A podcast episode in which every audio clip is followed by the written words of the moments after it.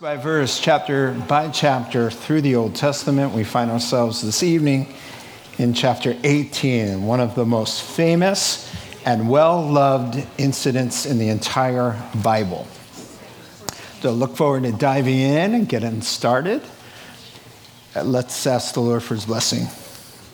Now, Heavenly Father, we just open our hearts and we pray, God, that by your Spirit, you would soften us and, and give us ears that can truly hear, and eyes that can see, and a heart that can understand, so that we could put these wonderful heart setting truths into practice and be blessed. In Christ's name, amen. Amen.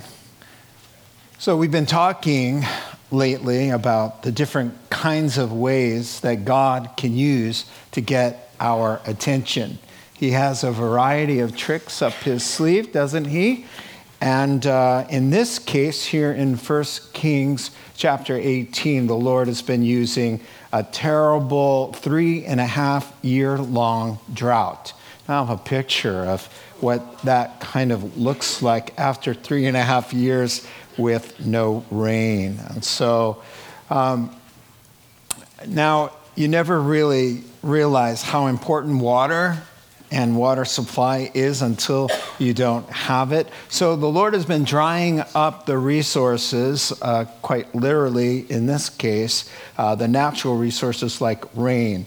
Now, he who bestows rain on the earth, he sends water upon the countryside, as Job 5 and verse 10 says, but he decided not to for three and a half years to get people looking up to get them looking past the cloudless skies and to the Lord who could fix the problem of feeling uh, the pinch of having no water. And so uh, this incident was very important. Uh, both Jesus and James, his half brother in the flesh, uh, speak of the event as we saw last week. And so here's the context if you're just joining us.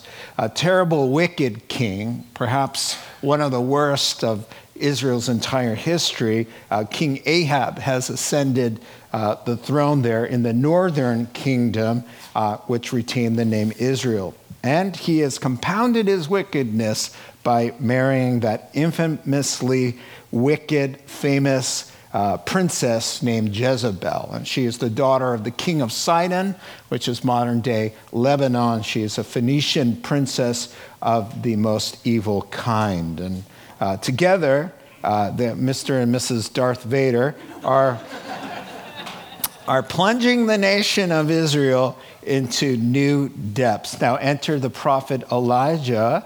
As of last week, we saw in chapter 17, uh, he is the one who has announced this drought directly to the face of this nasty king as a direct judgment of God uh, pitting really himself, Yahweh, against the god of Baal or Baal. Because Baal is a fertility god, it, it, the Israelites are praying to Baal for their rain.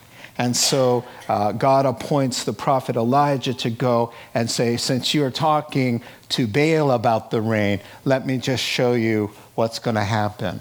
And so the Lord takes action. Now, what we've seen and learned of Elijah so far is really, in my estimation, preparing Elijah for this chapter that's coming. This tremendous, dramatic, powerful showdown between him and 450 demon filled false prophets of Baal.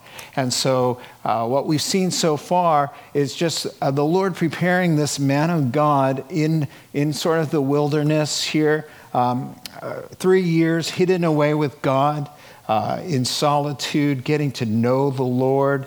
Uh, he's learning to depend on God alone. And here's the lesson that we saw last week Elijah is nothing and God is everything. That is what he's teaching uh, Elijah before he has to face this king again and these 450 um, demonic uh, powers. And so uh, Elijah has seen the miraculous power of God uh, through this endless supply of, uh, of, God's miracle provision, through this widow's flask of oil and her uh, jar of flour And uh, by raising the widow's boy from the dead, the Lord has shown him, Look, I, Elijah, in these three and a half years before you go into battle, I'm the giver and sustainer of life, and nothing is too hard for me.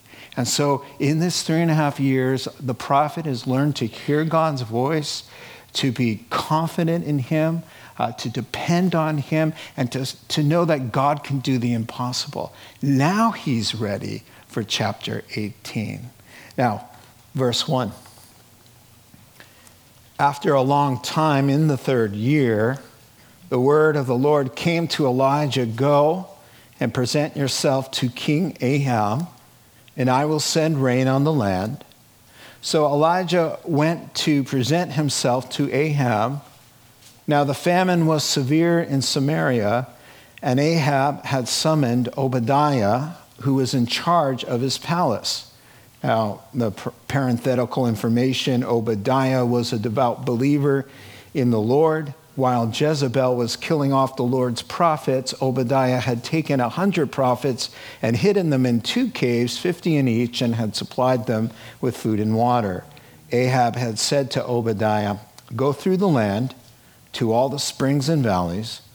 Maybe we can find some grass to keep the horses and mules alive, so we will not have to kill any of the animals. So they divided the land they were to cover, Ahab going in one direction and Obadiah in the other.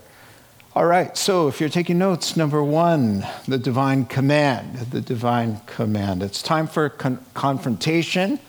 Uh, the drought has served the Lord's purposes. Three and a half years have passed. It's time to send the rains, but He's not going to do so without teaching Israel a grand lesson and trying to draw their hearts back to Him. So, uh, time to confront this mad dog king and his vicious wife. Uh, Elijah's now prepared to do so. Now, can you imagine? He's asking Elijah to go unarmed to this king who's demonized. The wife is even worse than the husband. Uh, they have an army. He's asking this prophet with no weapons, no protection, just go and present yourself to him. And, and you read right there uh, so Elijah went to present himself to the king. Why, why can he do that? Because God has prepared him. That's what God is always doing. And we don't understand what's going on with the droughts that we uh, encounter or the hard times that God puts us through or the lean times. He, he's just come out of three and a half years of very lean, tough times, but God was there showing himself in real ways, providing for him in miraculous ways. This guy has, is able now to hear, go and present yourself to this king who wants to kill you. And he, so he says, okay, He's not afraid, he's not intimidated because God has prepared him, but he's cooperated in the three and a half years with God's plan to, pre- to, to uh, prepare his soul uh, for this task. Now, uh, recently, you know, uh, I've recommended a few devotionals that I like. One of my favorites is called Streams in the Desert. We have it uh, on sale here in the lobby. You can find it, but here's a reading from March 4th talking about how God prepares us for situations. There is only one thing, said a village blacksmith, that I fear, and that is to be thrown on the scrap heap. When I am tempering a piece of steel, I first beat it, hammer it, and then suddenly plunge it into a bucket of cold water. I very soon find whether it will take temper or go to pieces in the process when I discover after one or two tests that it's not going to allow itself to be tempered, I throw it on the scrap heap and sell it for a cent a pound when the junk man comes around. So I, re- uh, so I find the Lord tests me too by fire and water and heavy blows of his heavy hammer. And if I'm not willing to stand the test, or I am not going to prove a fit subject for his tempering process, I'm afraid that he may toss me aside and I may miss the beautiful experience of being molded by the master's hands. And so I just love that. Elijah held still. He didn't go off somewhere and say, you know, I've got questions about this. Where's Jehovah Jireh, my provider? You know. He didn't cop an attitude during all that struggle. He didn't start, start having his doubts and uh, get resentful and all of that. Or decide, you know what, I just need a break. I, leave, uh, I love this one. I need a little me time. Don't ever say that.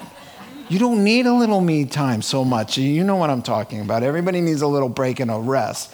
But we get into a lot of trouble when we start to have a little me time. And so uh, Elijah's metal has been tested. He emerged solid and bold and obedient. He's unafraid. He's, as 2 Timothy chapter 2 puts it, uh, he's useful now to the master and prepared to do any good work. And what a good work he's about to do.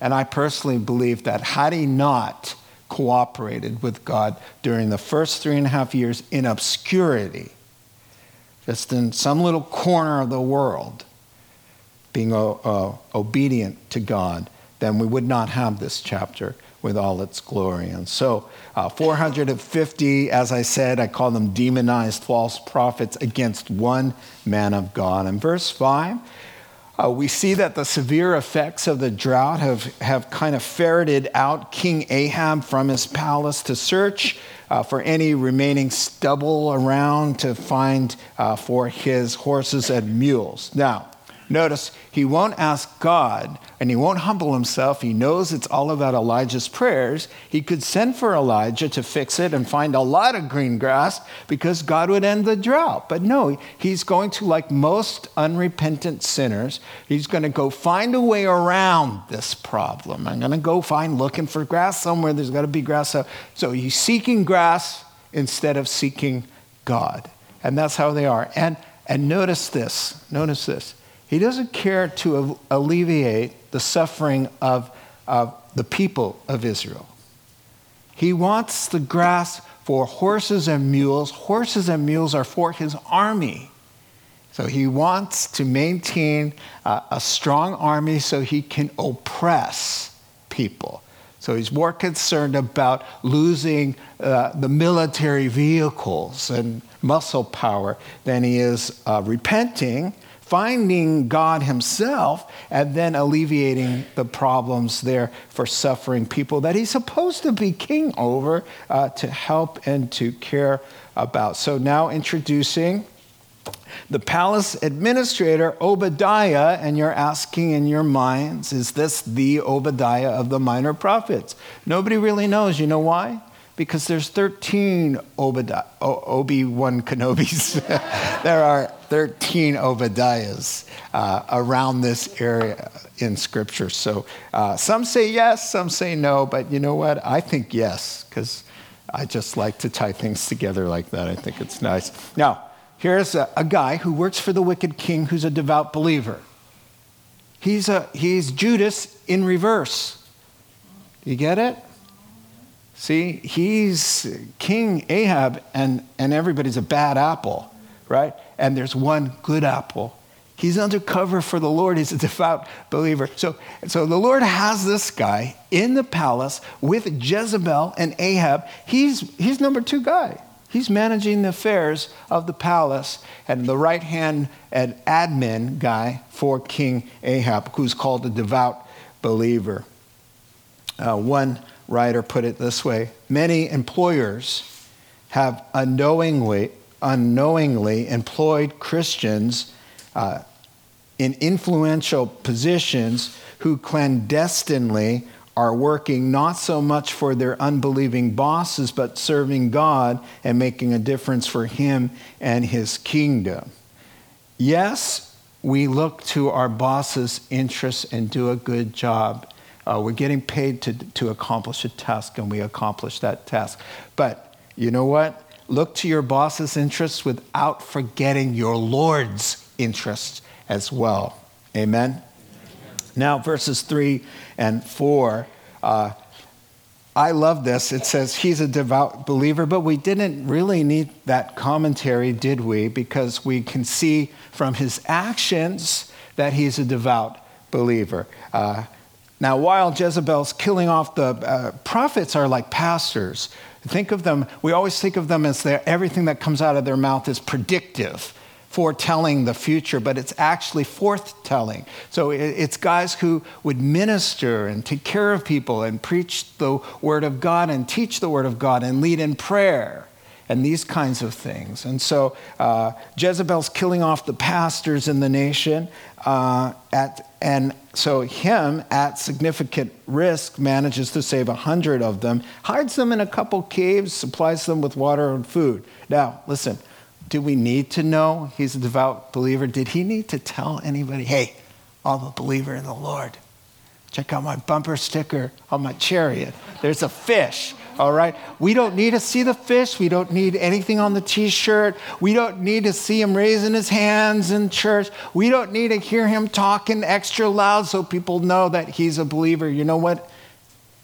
We look at his life, and he was a courageous person who said, You know what? Evil is all around me. I'm going to do my best, at, even though it's at some cost to me. I'm, I'm going to hide a hundred of God's people and I'm going to supply food and water. And so we just know right away that he is a believer. Uh, James chapter 2 and verse 18 says, Show me, don't tell me. Show me. He's a devout believer. Anybody who saw how Obadiah lived knew he was a devout believer. So, moving on. So, these two guys are out uh, foraging through the Israeli countryside, uh, the wicked king and his devout admin guy, searching for patches of vegetation. And uh, the king says, You go right, I'll go left. And off they went. Verses 7 through 15.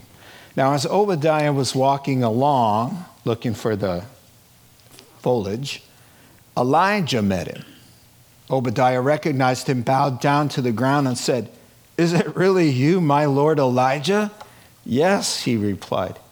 Go tell your master Elijah is here.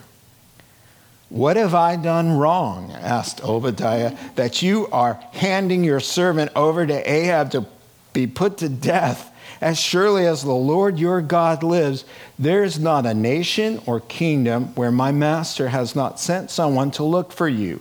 And whenever a nation or kingdom claimed you were not there, he made them swear they could not find you. But now you tell me to go to my master and say, Elijah's here. I don't know where the Spirit of the Lord may carry you when I leave you. If I go and tell Ahab and he doesn't find you, he will kill me. Yet I, your servant, have worshiped the Lord since my youth.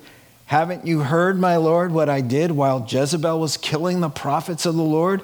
I, had, I hid a hundred of the Lord's prophets in two caves, fifteen each, and supplied them with food and water. And now you tell me to go to my master and say, Elijah's here. He's going to kill me. Elijah said, Chill out, man. As the Lord Almighty lives, whom I serve, I will surely present myself to Ahab today. All right, let's pause there. So we've seen the divine command and now the divine appointment. How does God do things like this? You know, He just sets us up. What? Sunday morning? Last Sunday morning, we talked about what are the odds that Paul, the apostle's nephew, just happens to be cutting through town somewhere in Jerusalem where he comes a, a, a, upon 40 thugs who are planning to kill his uncle.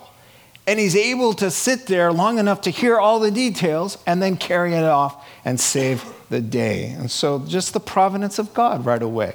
You know, Ahab sends him, I love this. Ahab sends him that way.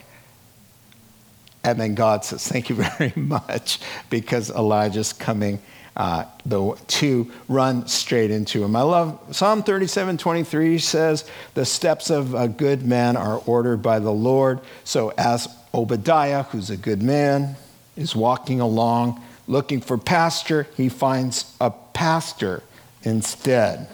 Uh, unexpectedly runs into the guy head on and kind of blows Obadiah away. He, Obadiah just has a little bit of a meltdown here. Now, I call him Obi Wan Kenobi, but uh, listen, Obi, as we do, we call each other that, I guess, when we're friends with them. Obadiah, okay, fine, I'll call him Obadiah, blown away by this chance encounter. Why? First of all, Elijah's pretty famous. Second of all, he holds the key to the drought. Everybody's dying. And everybody knows Elijah could pray and fix all of this. And he's a man of God, right? And so he's kind of like, kind of blown away, like I said. Is it really you? And he says, Yep, it's me. Go tell the king Elijah's here. So Obadiah is a good man, but he could use a little bit more faith, I think. Uh, here's a paraphrase of the conversation What have I done to you that makes you want to kill me, to get me killed? All right? The king has searched three years, high and low, for you.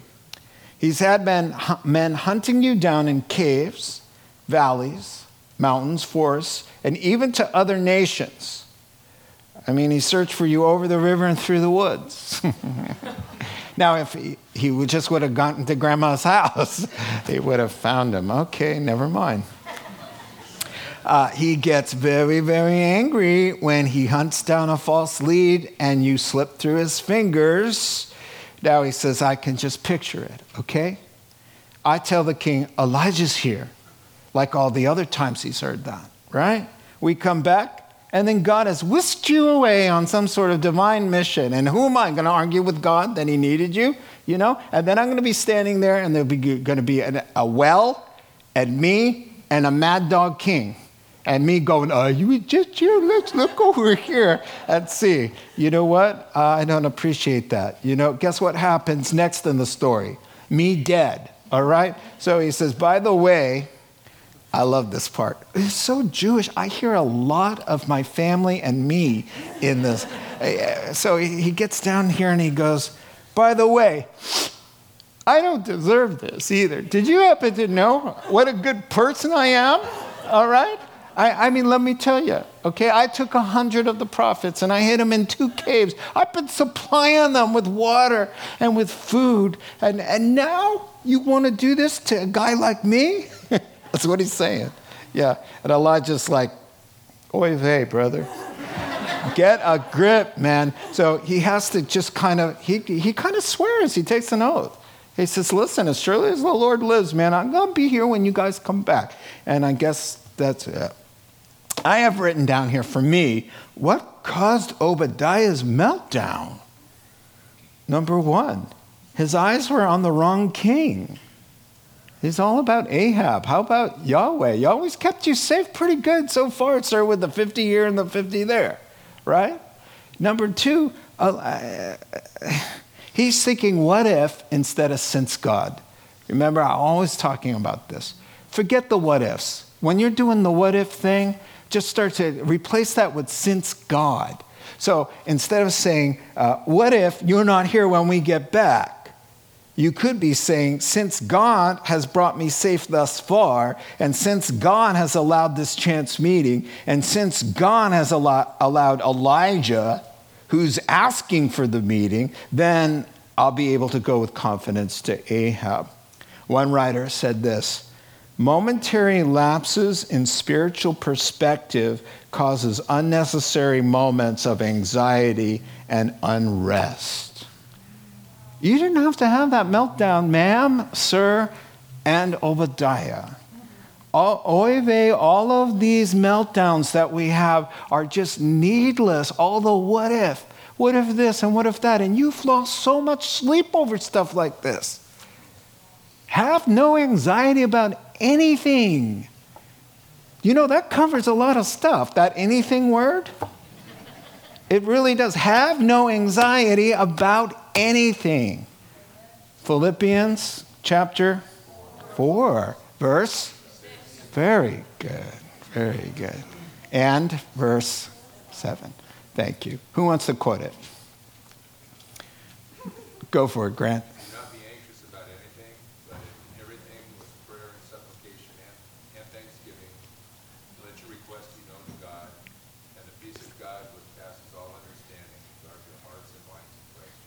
All right. that was awesome. That was awesome. Peter, in the embrace of the Lord with his eyes, the second he takes his eyes off the Lord, boom, he starts to sink. And that's too bad. You don't need to sink. You really don't. Elijah's pro- promise seems to assure him. Let's move on. Uh, 16 through 20.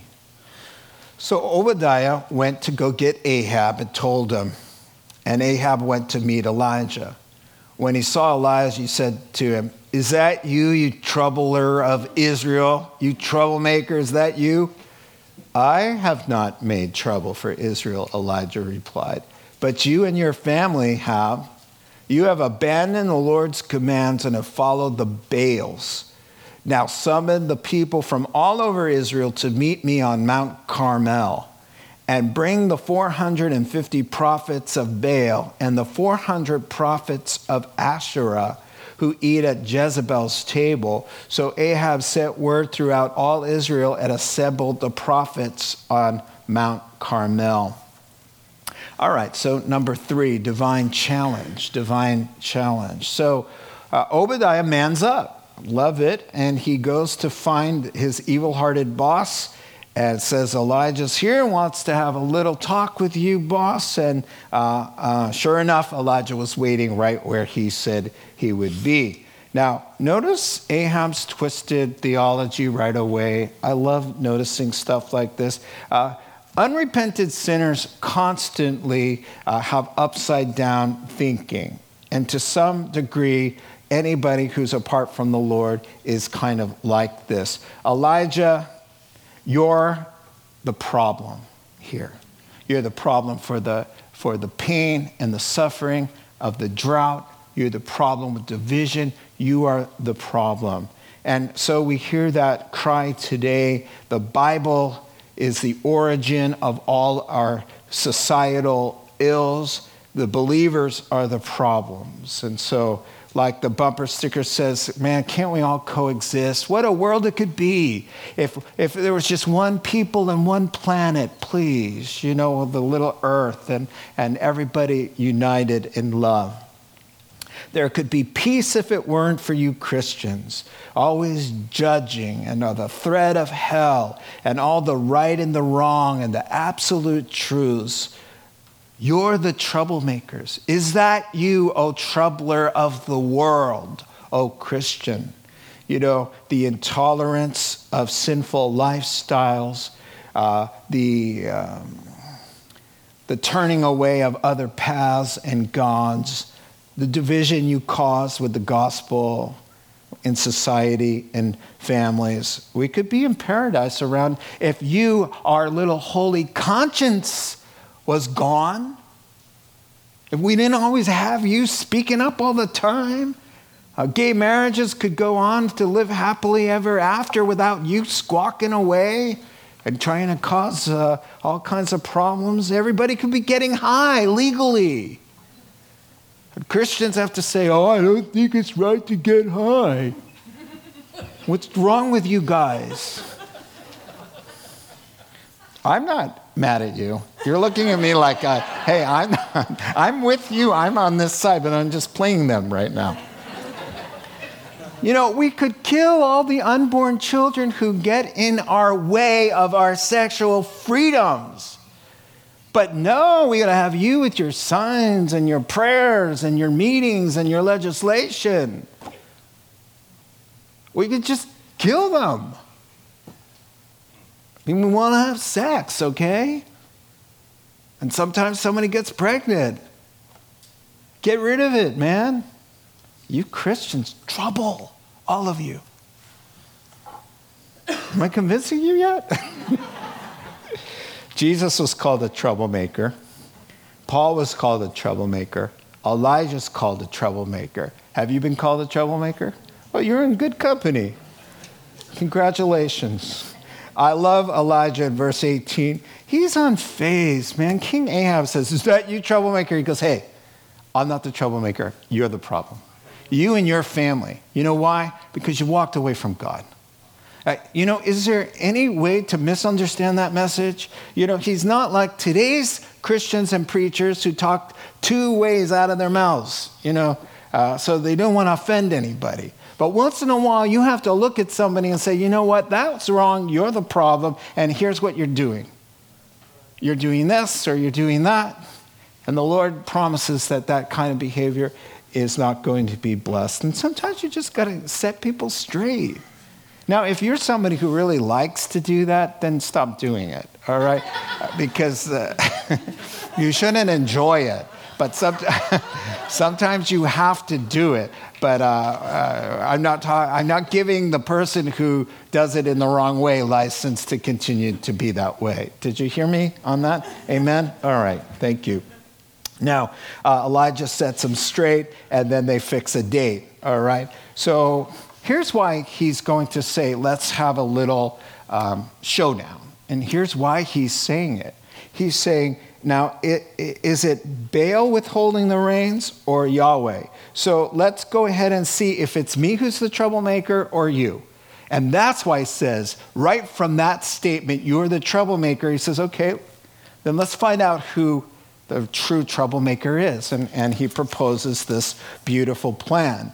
Now, the rains are coming, so it's pretty important to Israel that Israel knows that uh, which God is now going to be sending that rain. So in verse 19, Elijah challenges uh, 450 prophets of Baal, along with 400 prophets uh, who represent Baal's consort or wife. Asherah. Now, they don't show up. We don't see them in the text. So uh, commentators say they chicken out. And hats off to them because they heard, hey, Elijah wants a showdown. They're like, okay, you guys go. And so 450 of the prophets do. Oh, there's a comment in there the 450 prophets who eat at Jezebel's table. Jezebel's the real problem here. Ahab's not as bad as his wife. His wife came down from Sidon uh, with this love for Baal, and she is state sponsoring uh, Baal worship. She's, she's the money behind it. She, she's killing the true prophets and she's uh, feeding and housing and clothing these false prophets. So they eat at her table, the queen mother's table. And so Ahab's so far gone, he goes along with the plan. Oh, sounds good. He thinks he's got a chance. Yeah, hey, let's do it. Mount Carmel? Oh, it's right. It, it's, it's the Baal's um, stronghold. It's where they did their thing to Baal. So uh, he picks a place that they would be more inclined to say yes. All right. So all Israel's gathered. The 450 prophets are there now with their devilish devices, and it's time to get started. And all of Israel's to, there too. So uh, just wonderful. Verses 21 to 29. So Elijah went before the people and said, How long will you waver between two opinions, people? If the Lord is God, follow him. But if Baal is God, follow him. But the people said nothing.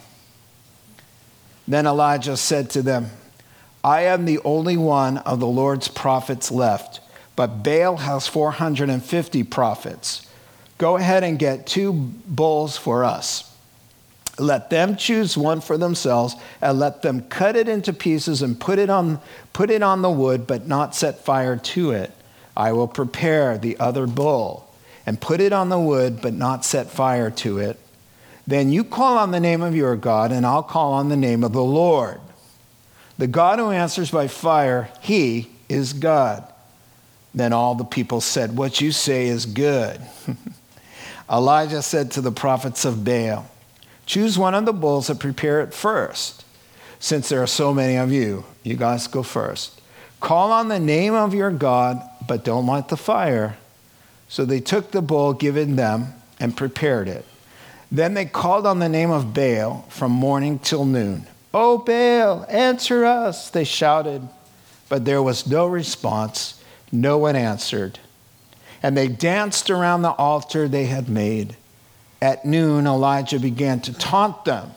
Shout louder, he said. Surely he is a God. Uh, perhaps he's in deep thought, or, or perhaps busy or traveling. Maybe he's sleeping and must be awakened. Now, you know Elijah's my kind of guy, right there. Love him. Verse 28. So they shouted louder and slashed themselves with swords and spears, as was their custom, until their blood flowed. Midday passed, and they continued their frantic prophesying until the time for the evening sacrifice, 3 p.m. But there was no response, no one answered, and no one paid attention. All right, let's pause there. Divine command was one, divine challenge was two, divine show down, uh, number three. Now, we have actually have a slide of Elijah on Mount Carmel, and I would like you to take a look at it.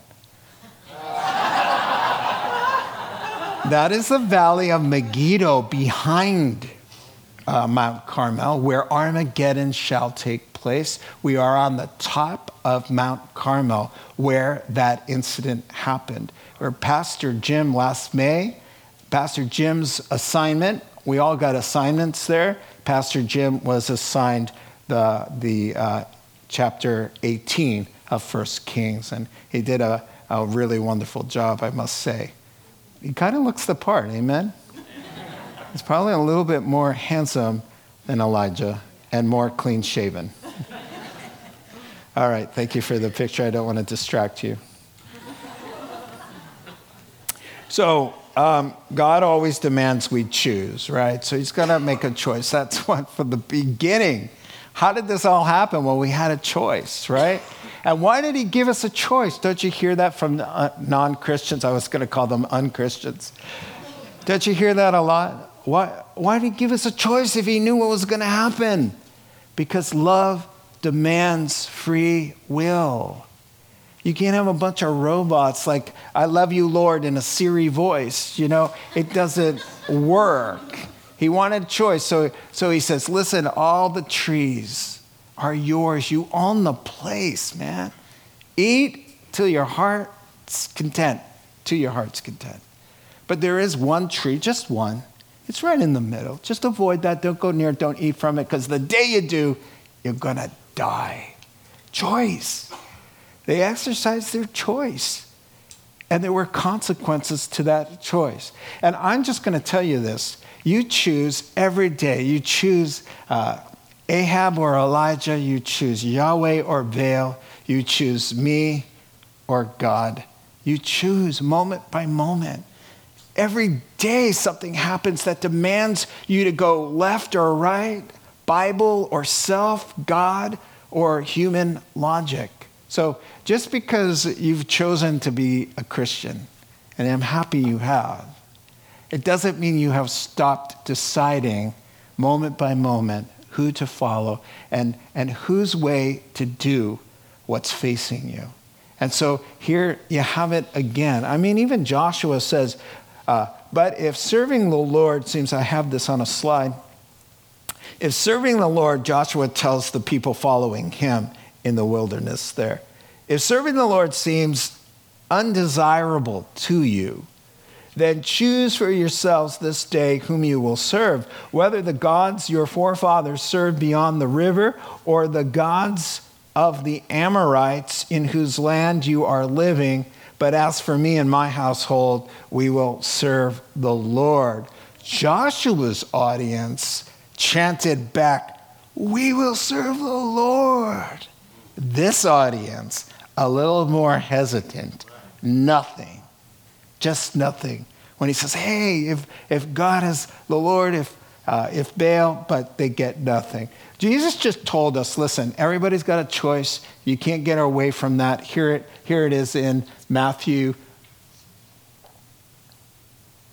No one can serve two masters. He'll either hate one, love the other. He'll either be devoted to one and despise the other. You can't love God and money. So the God that Jesus was talking about in context there was the God of, of money. And so you're making choices. They had to make a choice. So Elijah, thank you for the slide. Elijah gives instructions now before these hesitant uh, Jews. So he says, number one, get two bill, uh, bulls. One for you, guys, the 450 view, and one for me. All right? And then, you know, Martin Luther, the reformer in the 1500s, he said, uh, one with God is a majority. One with God is a majority. Number two, he said, each of you set, uh, set up your own altar. You guys set up your altar, uh, get it all set up, but no fire. And then you can call on your God, and I will call on the name of the Lord. And whoever shows up by fire, uh, he's God. And the false prophets say, Agreed. All right, they're, they're excited. That's crazy. That's how much they believed it. Who are the false prophets of Baal? They're Jews. They used to be uh, God loving Israelites. I, I always picture pagans are doing this part. These guys are, are true blue Jews, but not really. It's very sad. So Elijah says, You guys go first, because that's the way it's really got to work, right? They got to go first because, you know, it'd be over in one minute if, if Elijah went. So we got to humiliate you and your gods. So you guys go first. But I love what Elijah says because there's so many of you. you know, he knows they need to go first. He knows. And so uh, they call from morning to noon, and there's not a peep or a sound. And then they start dirty dancing, you know. Oh, oh, Baal, answer us. And uh, it's quite a show, you know. So at noon is when we pick up with uh, the holy sarcasm. I guess Elijah is a little hungry. He's feeling a little irritable, right? It's noontime. He sees the steaks on the altar, right? He's a little irritable. And so he's like, how long do I have to put up with this? And so he's just seeking, oh, oh, you guys, you don't get it. So he says, hey, Shout louder. I mean, after all, he, he is a God, and I guess it's a long way to get to heaven, so you better just turn up the volume, which they do, which is surprising. And then, and then he says, uh, Listen, the way I see it, you have four options, guys. Number one, he's deep in thought. He's preoccupied. You know how gods are. You know, he's running the world. He just, he's overloaded right now, okay? Number two, uh, maybe he's busy with other stuff. You know, he's got he's in China. You know, I don't know he's working on this. Well, he's out of town, number 3. Gods have a demanding schedule. All right? I mean, you guys know. Don't worry, he'll come back. Number 4, maybe he's just taking a nap. Okay? Now, as most Oriental deities do to this day, living in Japan, four years, we had a shrine right by our house. They come in, they toss a coin, they write down a prayer. I asked my Japanese friend, why do, why do they clap? To wake them up, to wake the deities up. And I said, you know, it just doesn't seem logical to me that I'd be praying to a God who falls asleep sometimes, you know? And he said, You know, I don't think they really believe it, but that's what we do. We clap to wake them up. Now, um, yeah, so he has a lot of fun. Now, I, I will tell you, I will tell you, and I, I don't want to be rude about it, but there is a Hebrew rendering of one of the phrases, which kind of implies perhaps he's busy uh, doing something.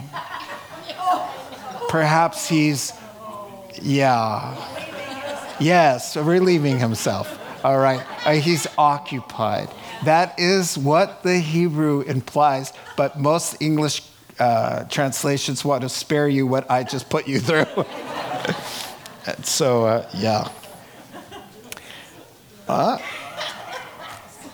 so the teasing makes them more frantic. It raises to a feverish pitch. Uh, they start to cut themselves, which is very demonic, uh, which is still in vogue today. Unfortunately, people cut themselves, and you know who's behind that, right? The same one who was behind this and uh, chanting, dancing, cutting, bloody, sweaty mess. 3 p.m., you know, You know, the thing about some people say, hey, as long as you're sincere, what's more sincere than dancing around this altar for hours and hours and hours and then cutting yourself and letting blood flow? So, so what is more sincere than that? So please know this sincerity means nothing. It means nothing if it's not in accordance to knowledge. Zeal for God, as, as Romans chapter 10, verse 2 says. I bear them record, Paul speaking about the Jews. They have a zeal and excitement for God. So do the Muslims. But it's not in accordance to knowledge. And if it's not in accordance to knowledge or zeal, it's just destructive. It's destructive. And so, Notice the Holy Spirit in verse 29 really emphasizing no response, no one answered, no one paid attention. For me, so sad. And here's what it's saying when you're unrepented sinner who's trusting in other gods, in your time of need, when you're crying out, there's nothing, there's going to be nobody there. There's going to be a deafening silence. Uh, I have Proverbs chapter 1 here on the screen for you. I'll read. Wisdom is now speaking, and wisdom has a voice, and wisdom is saying, If you had responded to my rebuke, I would have poured out my heart to you and made my thoughts known to you. But since you rejected me when I called, and no one gave heed when I stretched out my hand for three and a half years, right? Drought. Since you ignored all my advice and would not accept my rebuke, I in turn will laugh at your disaster. I will mock like Elijah when calamity overtakes you. When calamity overtakes you like a storm, when disaster sweeps over you like a whirlwind, when distress and trouble overwhelm you. Then they will call to me, but I will not answer. They will look for me, but they will not find me. Since they hated knowledge and did not choose to fear the Lord, since they would not accept my advice and spurn my rebuke, they will eat the fruit of their ways and be filled with the fruit of their own schemes. Now, that's a good way to describe what's happening there.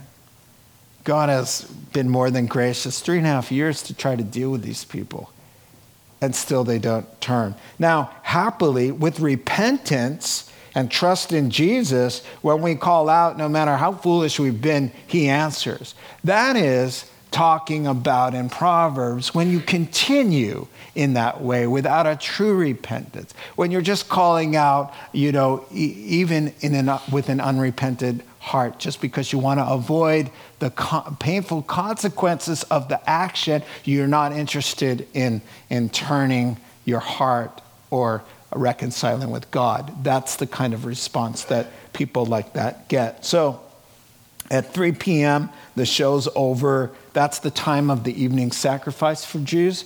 And Elijah steps up and takes control. Let's finish up. Then Elijah said to all the people, Okay, come close. come close. They, come, they came to him, and he repaired the altar of the Lord. You know why? Because it hadn't been used for years. There was an altar up there back in the day. So he has to fix it up a little bit because nobody's used it, which was in ruins. Elijah took 12 stones, one for each of the tribes descended from Jacob, to whom the word of the Lord had come, saying, Your name shall be Israel. That's important. We'll talk about it. With the stones, he built an altar in the name of the Lord, and he dug a trench around it large enough to hold three gallons. I, I did that for free all right, for you? Three gallons of seed. He arranged the wood, cut the bull into pieces, and laid it on the wood. Then he said to them, Fill four large jars with water and pour it on the offering, gasps, and on the wood. Do it again, he said. And they did it again. Do it a third time. Why not? He ordered. And they did it a third time. So now they've soaked the whole place with water. The water ran down around the altar and even filled the trench. At the time of the sacrifice, the prophet Elijah stepped forward and prayed, O Lord, God of Abraham, Isaac, and Israel, Jacob's name is also Israel, let it be known today that you are God in Israel, and that I am your servant, and have done all these things at your command. Answer me, O Lord, answer me so that these people will know that you, O Lord, are God, and that you are turning their hearts back again.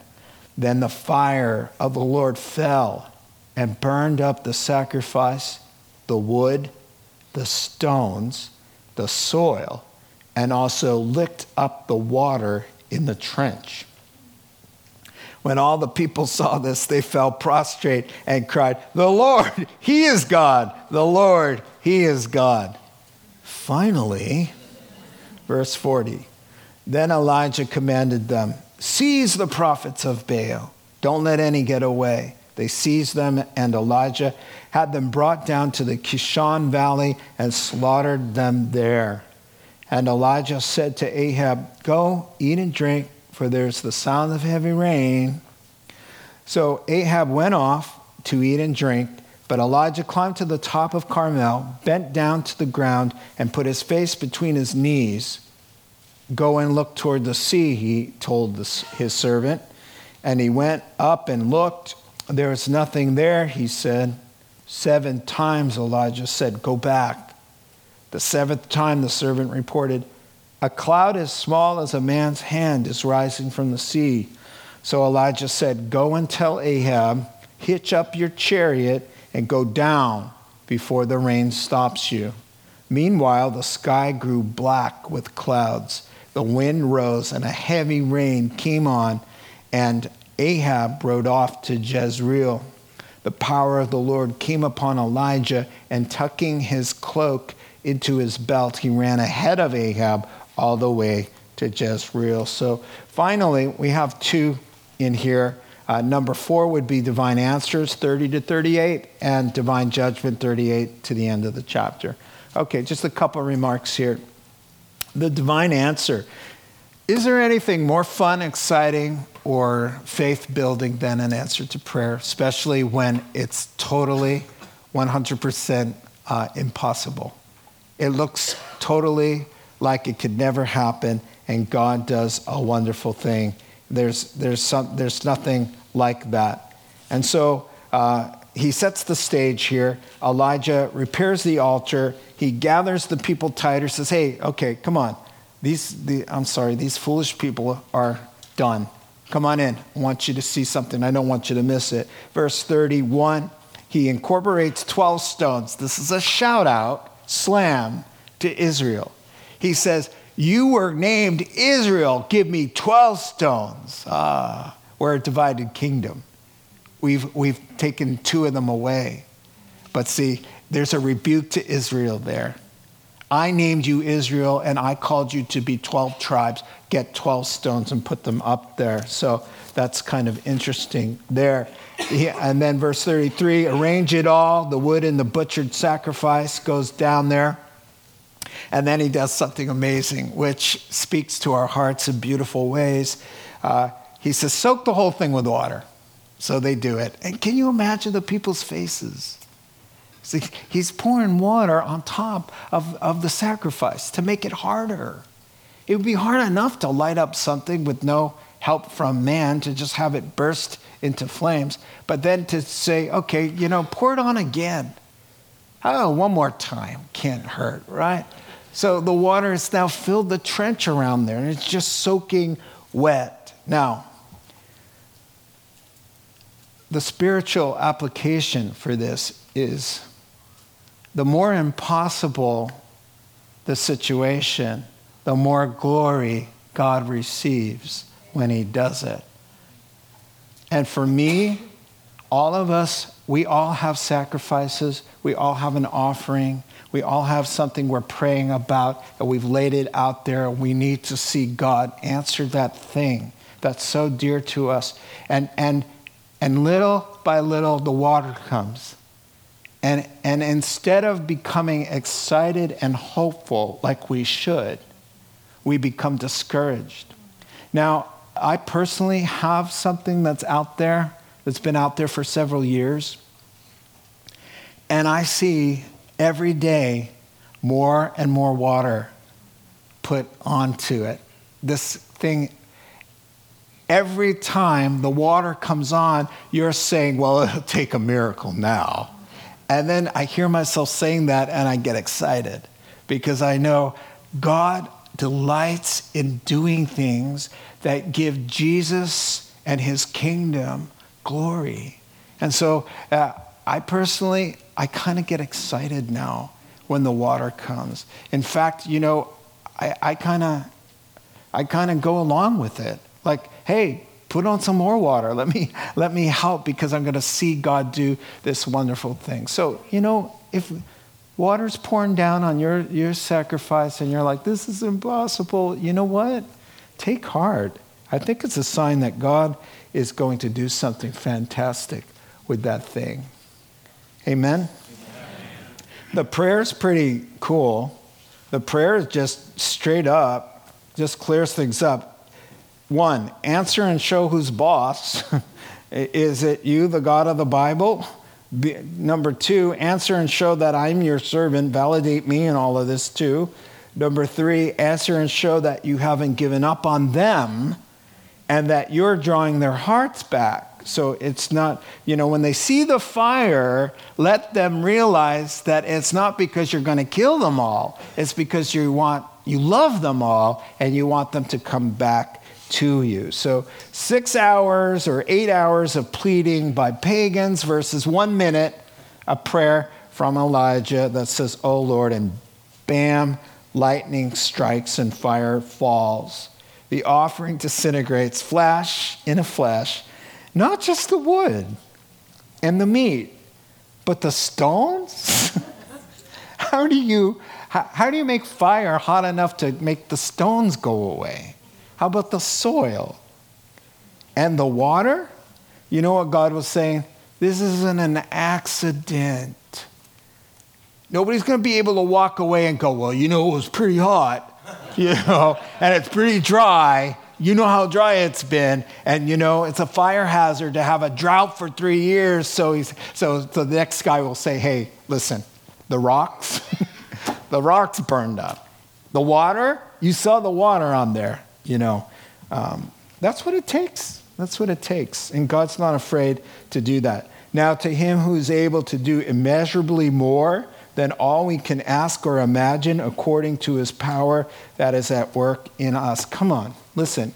God can do uh, Ephesians 3:20 says, "Go ahead and think this about God. He can do immeasurably more than that. So go ahead and think your highest thought. He could do a hundred times more than that. And I think that's what he's doing. He's pulling in Ephesians chapter 3, verse 20 here. So a lot of the Israelites of this period kind of remind me of the parable Jesus taught about the seed going to the heart, and the gospel goes into the heart, but there's no, uh, there's no depth. So these guys repent. Oh, the Lord, He is God. The Lord, He is God. And guess what? A couple more chapters, the Lord isn't God anymore, right? Why?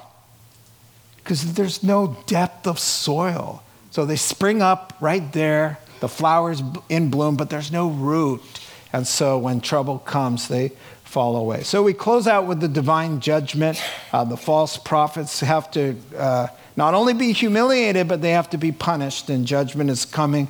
Deuteronomy 13, Deuteronomy 17, Deuteronomy 18 says false prophets who commit such crimes against man and God must be put to death. And so they are ordered to be put to death. They go down the hill and uh, they are uh, they, they receive their just rewards. Now, uh, what I like about that is, is that there's time to repent all the way down the hill. I mean, they've seen a lot. Any one of them in their right mind could just cry out, Yahweh, Yahweh, what have we been doing? You are, oh, wow, I just saw that. I repent, I repent. They know they're going to be killed at the bottom of the hill. I bet we're going to meet a lot of them I really, 400 out of 400, how many had the common sense to say, you know what, I better get right with God? I got about three minutes. You know? I, I, would like to meet them. I think we're going to. So here comes the long awaited rain, and it looks like God is trying to get to uh, Ahab to repent in verse 41. The contest is over. So, what does Elijah say? He says, Hey, man, it's over, done. You must be hungry. Go get some food. It's funny. I, I mean, he just goes to the rest stop down a little ways. He's got some attendants, and, he's, and he does. He goes to, to refresh himself with some food while Elijah goes higher on the hill for a better vantage point to pray. So one guy goes to eat and one guy goes to pray. So what's Elijah thinking? Well, where's the rain? He's just told Ahab, hey, you better get going. I hear rain. Right? There's not a cloud in the sky yet. But he knows, hey, we're done here. The rain's got to come. But he knows he's got to pray. That's the deal. So he goes up and he gets kind of in the fetal position. He gets in a very humbling position. And he just cries out to God. Very interesting here. So he prays the first time and he sends his associate out uh, to, to get a good view of the horizon. And he comes back and says, uh, Boss, blue skies. He says, Okay, let me pray some more. And go out and check it out. And he comes back, he goes, Sunny and mild. Third time, go out and check, man, go out and check. He goes back, Nothing, nothing. Number four, continues to intercede. And then he says, Go, go check, go check. And he comes back, and now he's just like, Nothing. He doesn't even have to say anything. The fifth time, what a pain, no rain. The sixth time, he just doesn't say anything, he just looks at the ground. He goes back to praying and watching.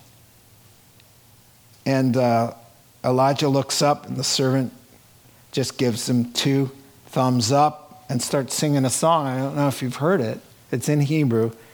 I'm singing in the rain, I'm singing in the rain. What a glorious feeling, I'm happy again. All right. Now, now listen. Two lessons here. No, just I'm wrapping it up. I'm wrapping it up. Two lessons here. The little sign with the little faith means that big things are coming. He just sees a little puff, and Elijah's like, done. Here it comes. Oh, but how about you? When you see the little, just nothing, you just see, like, oh man, that could be. Is that enough for you? Oh, it's enough for me. When we started this church with n- nobody, nothing, just a thought in my head. Just a thought in my head. And a lady said, I was looking for a place to find our first meeting hall. And, and I, I read some, some piece of paper somewhere that there was a hall in Sebastopol. I called the number, and she said, Did you see the advertisement? I said, No.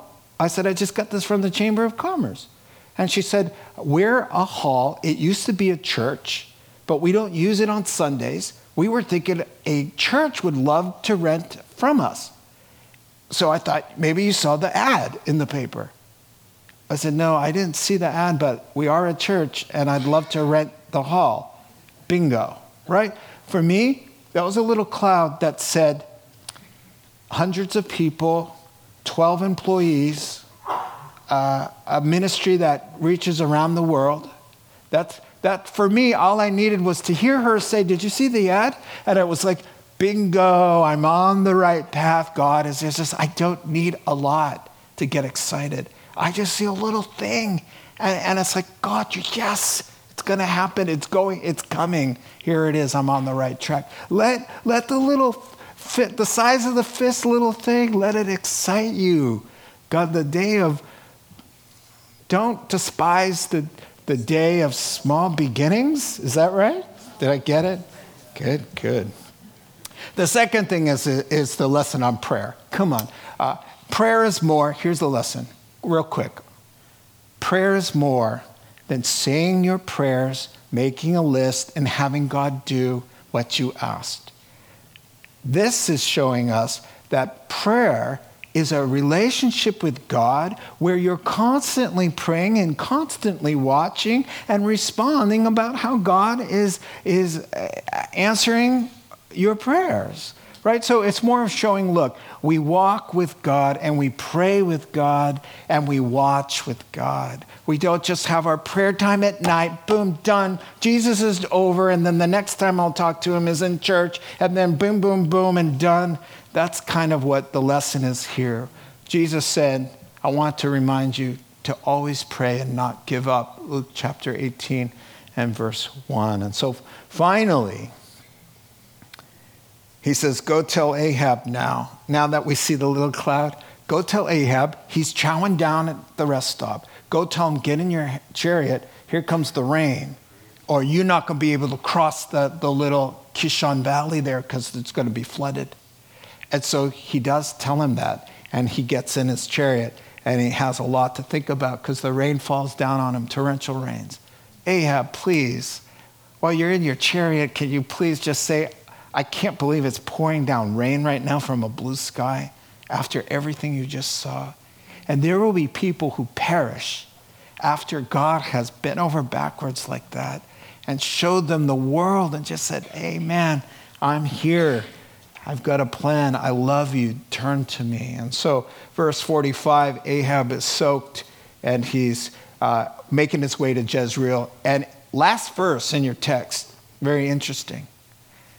Elijah tucks his cloak, his robe, into his belt so that he can run. And he runs the 14 miles to the palace so that he can deliver this whole story to Jezebel first before the husband. And he beats him. That's a miracle, all right?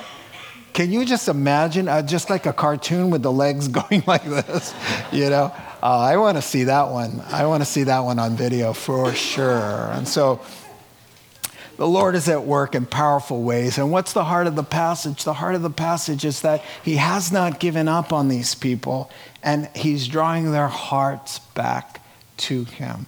Everything that you see in these chapters is about the love of God reaching out to people saying, Hey, it's not over. You've made some mistakes, but I still love you. Come on back to me. Open arms. Let's pray. Heavenly Father, we thank you for these chapters that are just filled with so much uh, good truth and wisdom. And we pray that you bless, bless us now as we reflect on these things and worship you. In Christ's name, amen. Let's stand together. Closing song. Lord, we pray that you'd help uh, strengthen our faith. We thank you, God, for your great love for each person here tonight. Lord, that as we think about some of our dreams and some of our prayer requests and things we have on the altar that have water all over them, help us to change the way we think about that and get excited that your power is made perfect through our weakness. You delight showing your miraculous strength where it doesn't seem possible. So help us to take heart, to be encouraged by what we read tonight. That you are the God who could do exceedingly above and beyond more than we could ask or think or imagine. You're a good God. You love us. We just wait on you. We pray and watch and pray and watch Encourage us tonight, we pray, and use us in great ways in Christ's name. Amen. Amen. Amen. God bless you all. There's prayer at the cross. And also, we'll see you Sunday morning in Acts chapter 24.